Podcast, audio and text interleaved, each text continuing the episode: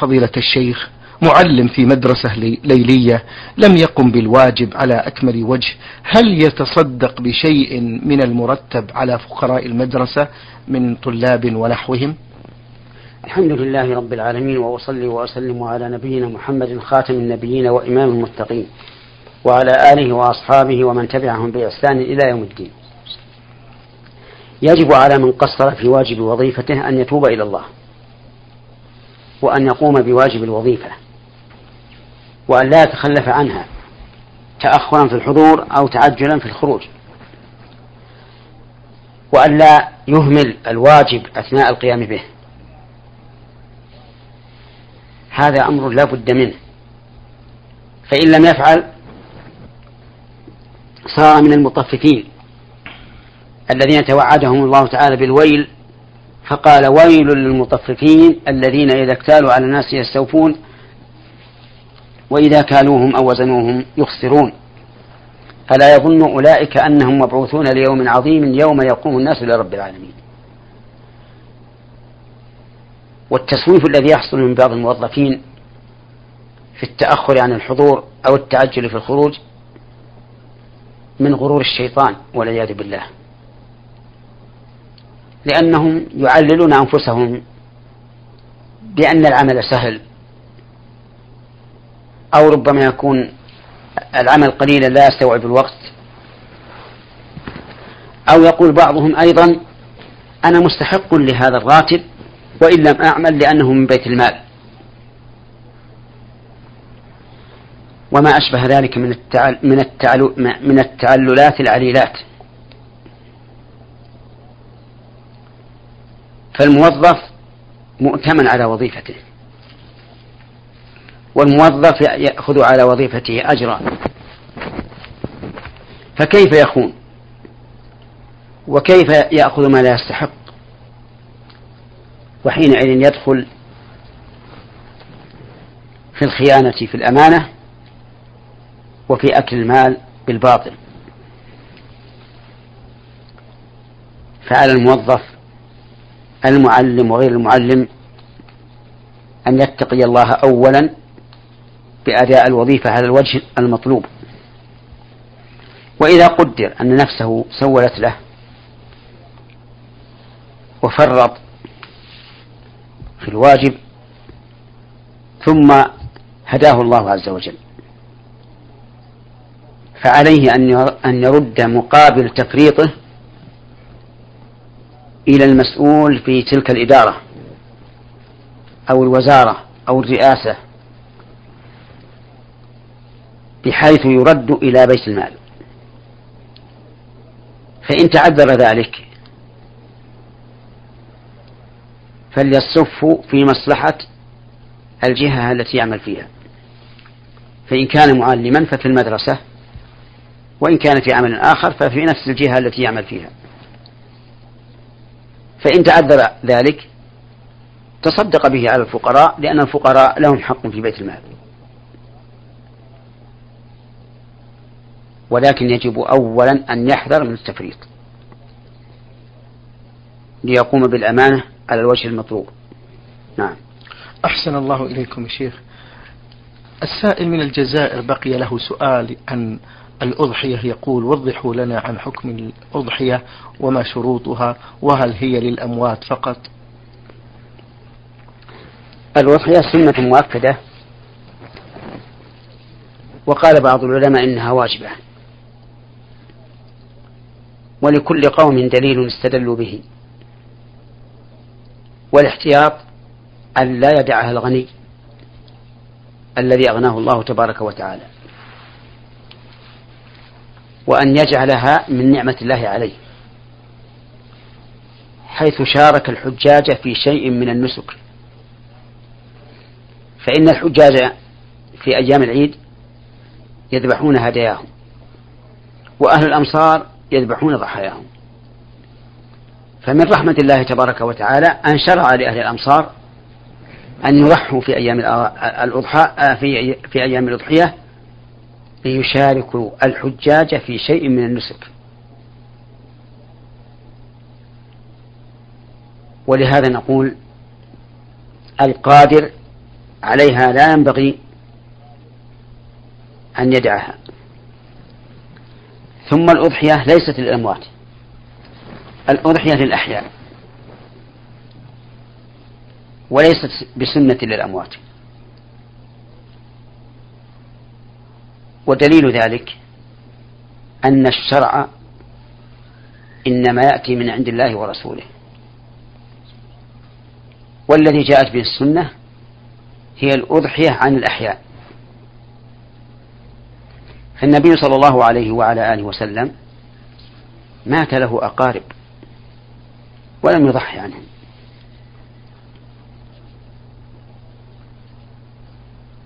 كل أولاده توفوا قبله عليه الصلاة والسلام.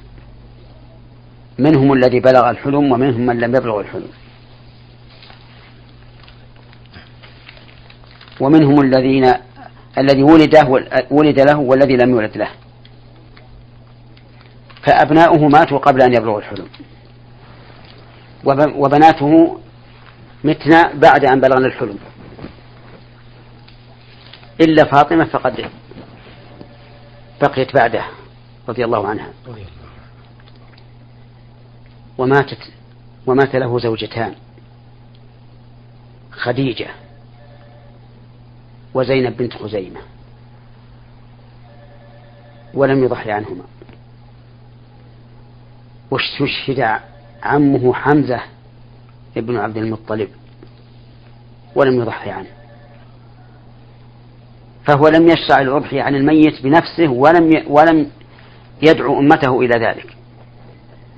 وعلى هذا فنقول ليس من السنة أن يضحي عن الميت. لأن ذلك لم يرد عن النبي صلى الله عليه وعلى آله وسلم. ولا علمته واردا عن الصحابة أيضا.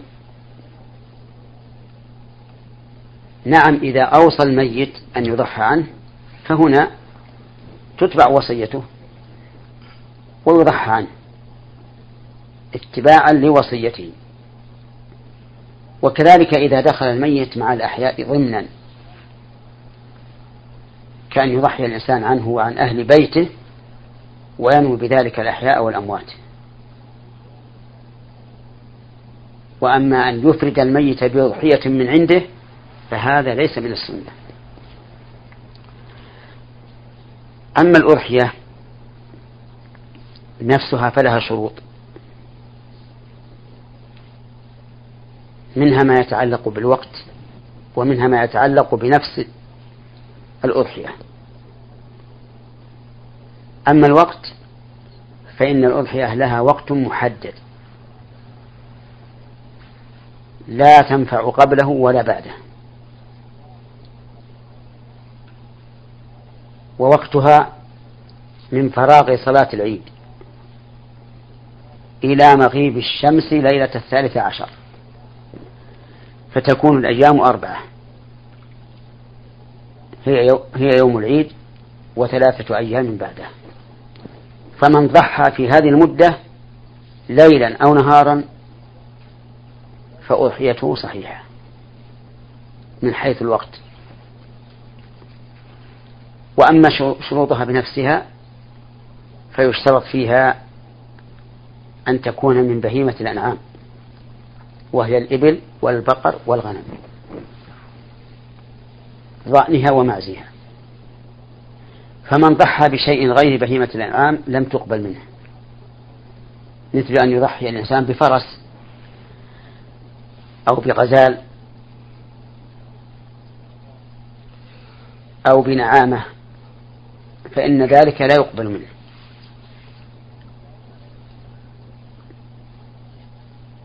لأن الأضحية إنما وردت في في بهيمة الأنعام. والعبادة شرع. هو الأضحية والأضحية عبادة وشرع. لا يشرع منها ولا يتعبد الله بشيء منها إلا بما جاء به الشرع لقول النبي صلى الله عليه وعلى آله وسلم من عمل عملا ليس عليه أمرنا فهو رد. أي مردود. الشرط الثاني في الأضحية أن تبلغ السن المعتبر شرعا. وهو في الظأن ستة أشهر وفي المعز سنة وفي البقر سنتان وفي الإبل خمس سنوات. فمن ضحى بما دون ذلك فلا أضحية له. لو ضحى بشيء من الضأن له خمسة أشهر لم تصح الأضحية به. أو بشيء من المعز له عشرة أشهر لم تصح التضحية به. أو بشيء من البقر له سنة وعشرة أشهر لم تصح الأضحية به. أو بشيء من الإبل له أربع سنين وستة أشهر لم تصح التضحية به. لا بد أن يبلغ السن المعتبر. دليل ذلك قول النبي صلى الله عليه وعلى آله وسلم لا تذبحوا إلا مسنة يعني ثنية إلا أن تعسر عليكم فتذبحوا جذعة من الضأن.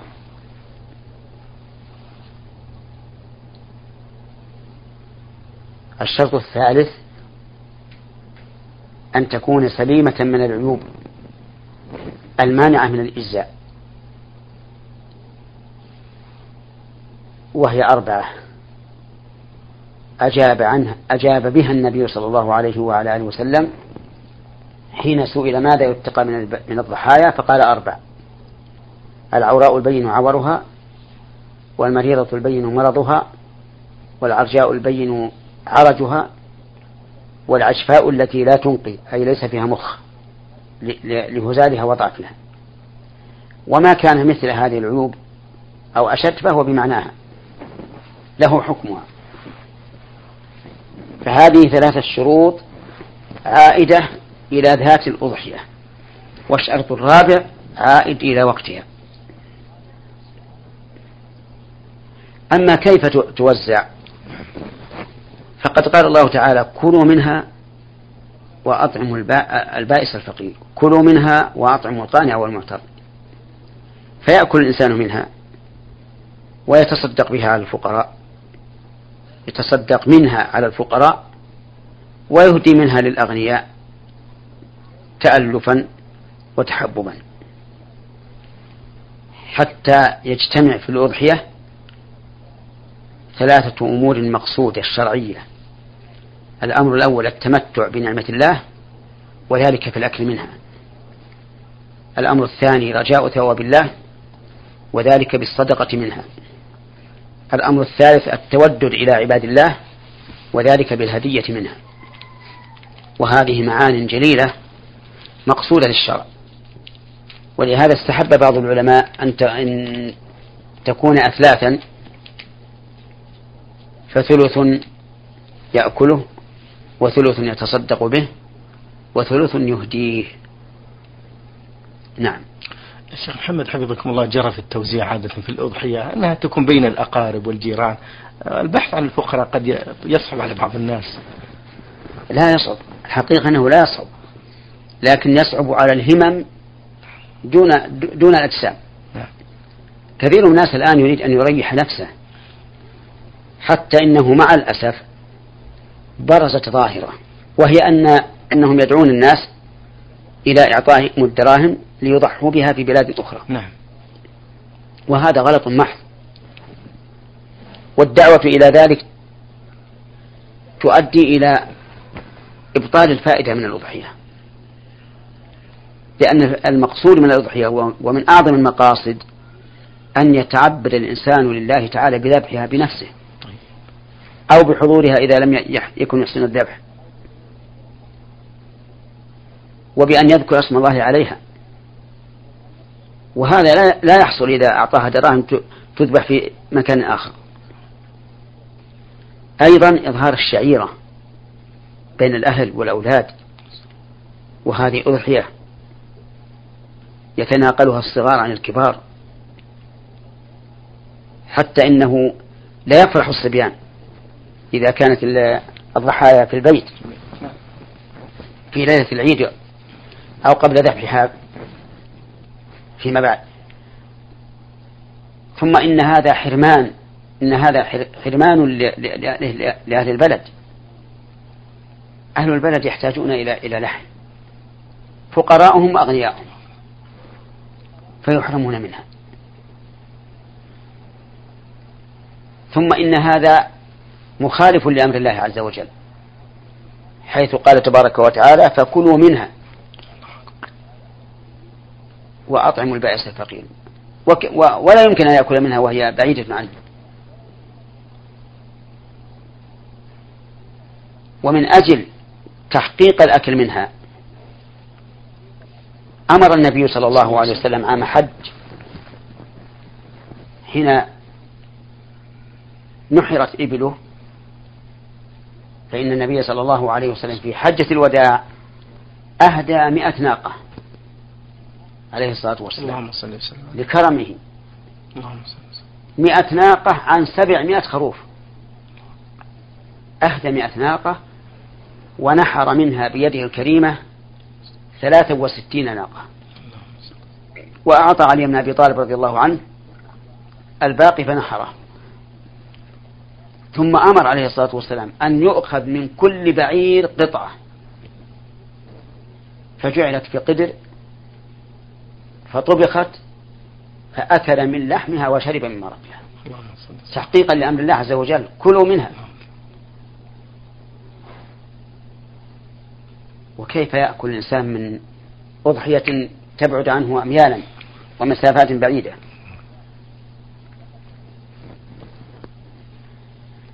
ثم إن الأضحية ثم إن هذه الدراهم التي تعطيها من تعطيها من الذين يجمعون هل تدري أتقع في يد أمين؟ عالم عارف بأحكام الأضحية. أم تقع في يد من ليس كذلك؟ لا ندري. قد يذبحها بدون تسمية. قد يذبحها ولا, ولا ينهر الدم. قد يعطيها الأغنياء دون الفقراء. قد يذبح ما, ما, لم تبلغ السن. قد يذبح ما فيه عيب. متى نطمئن إلى أن الذي تولى الذبح كان أمينا عالم بأحكام الأضحية وعالما بما يضحى به وما لا يضحى به. ثم هل نأمن أن يتهاون هذا؟ فيؤخر الذبح عن وقته لا سيما إذا كثرت الذبائح عنده. أفرض أن هذه الجهة جهة أتاها ألف شاة. وليس عندهم ما يباشر الذبح إلا نفر قليل لا يتمكنون من ذبحها في أيام الذبح فيضطرون إلى تأخير الذبح إلى فوات الوقت. إذا نقول يا أخي المسلم إذا كنت تريد أن تبر أخوانك الفقراء في بلاد أخرى أرسل لهم دراهم أرسل لهم قوتا. أرسل لهم ثيابا. أرسل لهم فرشا. أما أضحية جعلها الله تعالى شعارا. وخصك بها في بلادك حتى تشارك أهل الحج في شيء من النسك. تفرط في هذه الخصيصة العظيمة وترسل دراهم. دراهم مغموتة في أجواف الجيوب. وحفاظات الدراهم فنصيحتي لإخواني الذين يجبون هذا هذه الأضاحي أن يكفوا عن ذلك وأن لا يدعو الناس لهذا. نعم يدعونهم إلى التبرع بالمال والأعيان لا بأس. لكن يدعونهم إلى إبطال شعيرة في بلادهم لتنقل إلى بلاد بعيدة مع الاحتمالات التي ذكرناها أخشى عليهم. ولذلك أنصحهم أعني إخواني الذين يجمعون التبرعات لهذا أن يكفوا عن ذلك.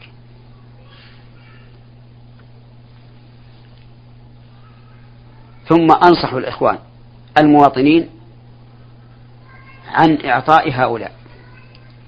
للأضحية وأقول ضحوا في في بلادكم. ضحوا في مكانكم. ثم إني أيضا أنصح إخواني الذين يضحون في بلادهم أن يضحوا في في بيوتهم عند أولادهم حتى تظهر الشعيرة. دون أن يذبحوها في المسلخ ويأتوا بها لحما. ولا يخلو بيتنا الآن والحمد لله من مكان للذبح.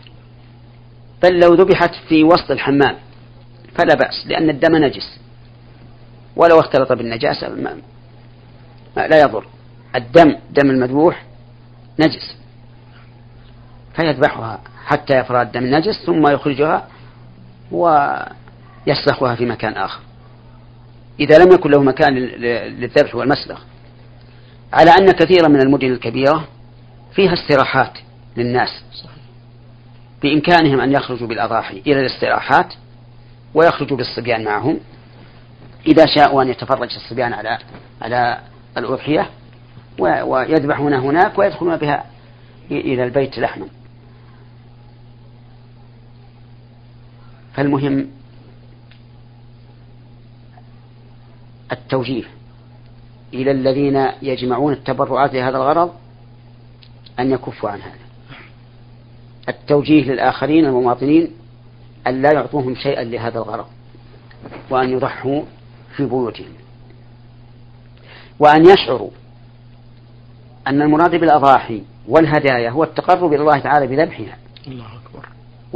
وذكر اسمه عليها جل وعلا. دون ما يحصل منها من مادة وهي الأكل. استمع إلى قول الله تعالى لن ينال الله لحومها ولا دماؤها. ولكن يناله التقوى منكم. كذلك سخرها لكم لتكبروا الله على ما هداكم وبشر المحسنين. هذه نصيحة. أسأل الله تبارك وتعالى أن يجعلها خالصة لوجهه آمين. وأن ينفع بها عباده. اللهم آمين. إنه على كل شيء قدير. أحسن الله إليكم وبارك فيكم فضيلة الشيخ على هذا التوجيه المبارك. السائل آه، مصري ويعمل بالأردن يقول حصل بيني وبين شخص خلاف أو شجار وبعد ذلك صالحنا شخص من الإخوة.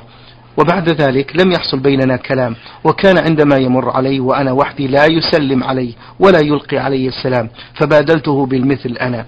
وعندما أمر في جماعة كان لا يسلم علي فما حكم ذلك وما حكم هذه المقاطعة مأجورين؟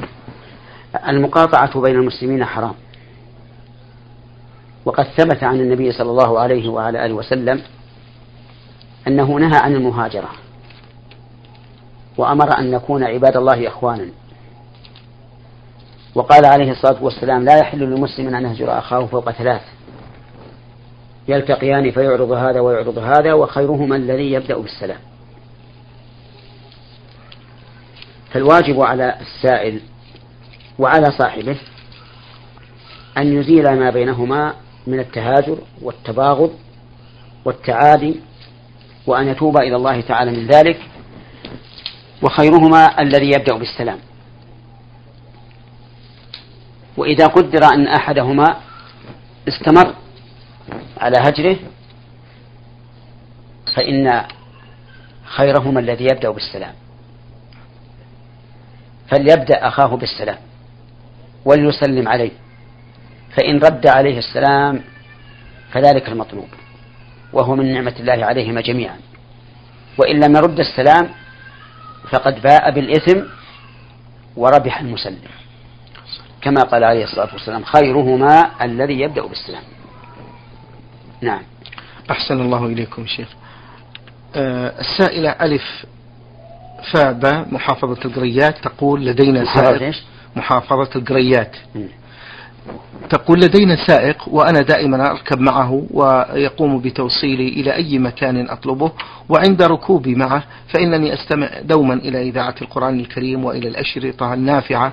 وبعض الأحيان آخذ معي شخص أو أحد أولاد إخوتي. فما حكم ذلك؟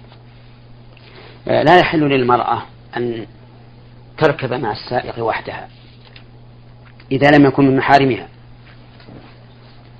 لأن ذلك خلوة وقد ثبت عن النبي صلى الله عليه وعلى آله وسلم النهي عن خلوة الرجل بالمرأة وأخبر أنه ما خلا بامرأة ما خلا رجل بامرأة إلا كان ثالثهما الشيطان أعوذ بالله. والركوب في السيارة وحدها مع السائق خلوة بلا شك ولا يبرر ذلك أن تقول المرأة أن المسافة قصيرة من بيت إلى بيت فقط. ولا يبرر ذلك أن تقول إن السائق أمين. لأن الشيطان إذا كان ثالث الرجل والمرأة فلا أمانة إلا أن يشاء الله. ولا يبرر ذلك أن تقول إنها تستمع إلى إذاعة القرآن أو إلى أشرطة دينية. لأن كونها تستمع إلى إذاعة القرآن أو إلى أشرطة دينية وهي تعصي الله تناقض. لأن حق المستمع إلى القرآن أو إلى الأشرطة الدينية أن يمتثل أمر الله ورسوله وأن يجتنب ما نهى الله عنه ورسوله. جزاكم الله خيرا فضيلة الشيخ. آه، بقي سؤال. آه، تقول ما حكم الحلف بالأمانة؟ أقصد أي أقول لفلان أمانة الله أن تخبرني الصدق أو أمانة عليك أن تقول كذا؟ نعم. الحلف بالأمانة محرم. لأن النبي صلى الله عليه وعلى آله وسلم قال من من حلف بغير الله فقد كفر أو أشرك. وهو شرك أصغر. إلا أن يعتقد الحالف أن المحلوف به بمنزلة الله تبارك وتعالى في التعظيم والعبادة وما أشبه هذا فيكون شركا أكبر. أما الذمة والعهد وما أشبه ذلك فهذا ليس بحلف. يعني مثل يقول بذمتي لأوفينك كذا وكذا. فهذا معناه بعهدي لأن الذمة بمعنى العهد. كما جاء في الحديث إذا حاصرت أهل حصن فأرادوا أن تجعل لهم ذمة الله وذمة نبيه فلا تجعل لهم ذمة الله وذمة نبيه ولكن اجعل لهم ذمتك وذمة أصحابك. أي عهد. والذين يقولون بذمة أني لا أفعل كذا وكذا لا أظنهم يقصدون الحلف بالذمة وإنما يقصدون بعهدي وتعهدي. وقد قال النبي صلى الله عليه وعلى آله وسلم إنما الأعمال بالنيات وإنما لكل امرئ ما نوى لكن لما كان اللفظ محتملا أن يكون قسما فالأولى تجنبه وأن لا يقول الإنسان بذمتي لا أوفينك أو لا أعطينك كذا وكذا وليقل لك علي عهد أو ذمة لأوفينك بكذا وقت كذا وكذا. نعم. شكر الله لكم.